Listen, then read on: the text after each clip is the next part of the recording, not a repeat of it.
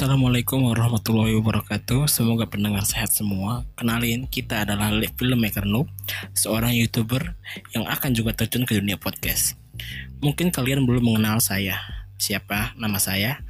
Nama saya adalah Muhammad Willis Tanza Atau biasa dipanggil Willis Oke perkenalannya cukup di situ aja. Yang ingin gue bahas adalah tentang channel ini. Channel ini khususnya di podcast ini Akan membahas tentang film mau itu secara teknis, mereview, ataupun hanya mengkritisi sebuah film. Nggak hanya itu, tiap hari kita akan ada segmen di mana kita membahas sebuah film lebih jauh dan lebih detail. Jika dari kalian yang pengen mengutarakan unek-unek sebuah film, bisa gabung bersama kita dan dan, dan podcast bersama. Oke segitu dulu perkenalannya kali ini gue mau membahas sebuah film Indonesia yang katanya tanda kutip ya susah maju mungkin di sini gue agak sedikit menyentil tetapi gue juga bukan menghina karya anak bangsa. Gue hanya penikmat sebuah film dan gue pengen film Indonesia itu maju seperti kayak lain oke. Tapi sebelum mulai disclaimer dulu ini hanya opini gue pribadi jadi jangan sungkan untuk menyanggah argumen ataupun opini gue oke pertama kita bahas tentang mengapa perfilman Indonesia tidak maju katanya. Menurut gue film Indonesia sudah semakin maju dibandingkan pada tahun era 70-an. Ya, nggak usah jauh-jauh. Era film 90-an dan 2000-an aja yang menurut gua itu pendekatannya ya. Menurut gua kualitasnya masih sama dengan formula yang sama apalagi diperparah oleh film horor era 2000-an dengan horor pornografi ya horor itulah gitu kan yang mana isinya hanyalah bela belahan dada dan paha atau gurauan dewasa yang gak cocok konsumsi publik belum lagi horor komedi yang mana 70% komedi dan 30% horor. Menurut gua era tersebut menjadi kacau karena PHP para PH nih, produser-produser bondong-bondong memenuhi eh, bioskop membuat hal yang serupa dengan han, dengan hanya mementingkan keuntungan bukan seninya. Menurut gue itu belum horor itu seni men. Membuat film itu seni. Jadi itu mereka itu semuanya uh, ya menghancurkan seni tersebut gitu horor horor era Susana menurut gua itu lebih sukses dan cukup membangun horor di Indonesia terbaik yang bisa dikonsumsi oleh publik.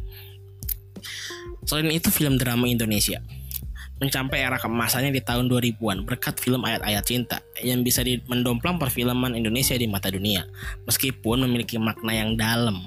Alur film ayat-ayat cinta sangat ringan dan mudah untuk diingat menurut gue ya. Sebenarnya meskipun ada cinta sukses, namun belum bisa menyaingi sih film Ada Apa Dengan Cinta menurut gua ya. Itu gila film apa Ada Apa Dengan Cinta oh, itu hype tinggi banget yang bisa narik para remaja gitu kan hingga membuat inspirasi film drama lainnya gitu kan. Ada Apa Dengan Cinta menurut gua adalah lawan yang tangguh bagi ayat-ayat cinta. Jika tidak berkutat pada mengkritik film, film Indonesia khususnya ya. Apa ya eh, nggak uh, ada habisnya sih kalau gue mau mengkritik terus tuh film Indonesia gitu ya.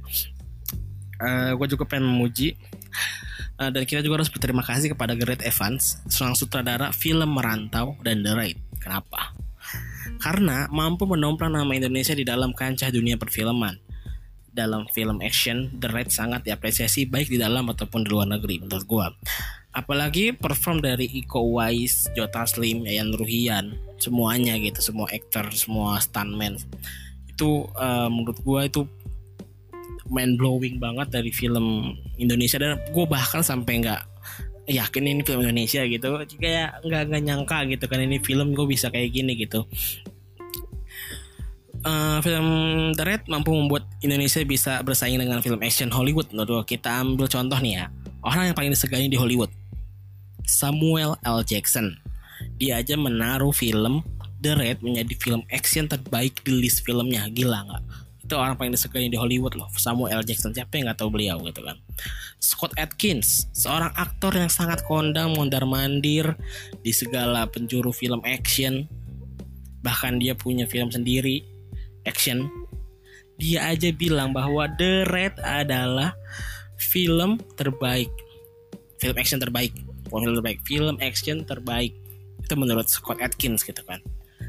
Uh, tapi kan pasti ada ada kontroversi. Itu ya inilah yang buat kan orang luar. Oke kita tarik contoh film Java Hit emang Java Hit kan dibuat sama orang luar juga. Apakah semeledak The Right semeledak merantau? Enggak kan? Jadi menurut gua ini adalah kemampuan atau kepiawaian dari seorang sutradara. Pure ini jika orang seni masuk ke apa melakukan seni tersebut gitu. Jadi nggak apa ya uh, bukan karena uh, uang. Maksudnya dia melakukan itu ya karena uang juga maksudnya kan nggak munafik. Uh, untuk uh, seni gitu kan. Nah akhirnya dia bisa memanage semua pemainnya memanage filmnya ke arah mana yang ma yang jelas. Jadilah the right jadilah ada merantau ya bukan berarti film apa namanya uh, Java Head gagal. Ya menurut gua nggak semeledak itu nggak semeledak The Right dalam merantau. Uh, ya kayak gitulah tahu sendiri kayak gimana filmnya. Terus kalau film saudaranya Indonesia berarti jelek. Kata siapa? Joko Anwar membawa meribut film pengabdi setan. Diterima di luar negeri menang festival gila nggak.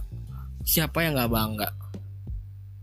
Jadi gue bilang sekali lagi bahwa itu adalah tergantung kepiawaian sutradara dan produser dan lain sebagainya untuk memanage kru-krunya menjadi film yang baik menurut gue ya.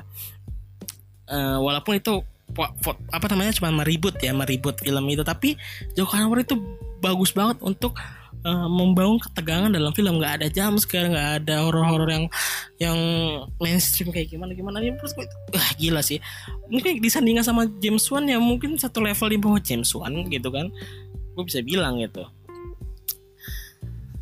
Oke segitu dulu unak-unak gue Oke mungkin itu dulu podcast ya podcast gue ya. Wassalamualaikum warahmatullahi wabarakatuh. Sampai jumpa di next podcast. Jangan lupa klik follow agar kamu nggak ketinggalan podcast podcast selanjutnya. Mungkin di lain pihak uh, gue akan mereview lebih dalam ya, mereview mereview film gitu, film-film Indonesia, film-film luar negeri. Uh, tapi mungkin mengkritiki film luar negeri bisa seru kali ya karena kan ini film Indonesia ya gue juga mengkritiki film luar negeri harus imbang gitu oke assalamualaikum warahmatullahi wabarakatuh jangan lupa klik follow. Kalau kalian mau tahu tentang perfilman, kalian bisa juga datang ke channel YouTube kita yaitu Filmmaker Noob. Di situ kita membahas review, memberikan tips and trick juga di sana. Jadi jangan lupa subscribe dan follow. See you next podcast. Bye bye.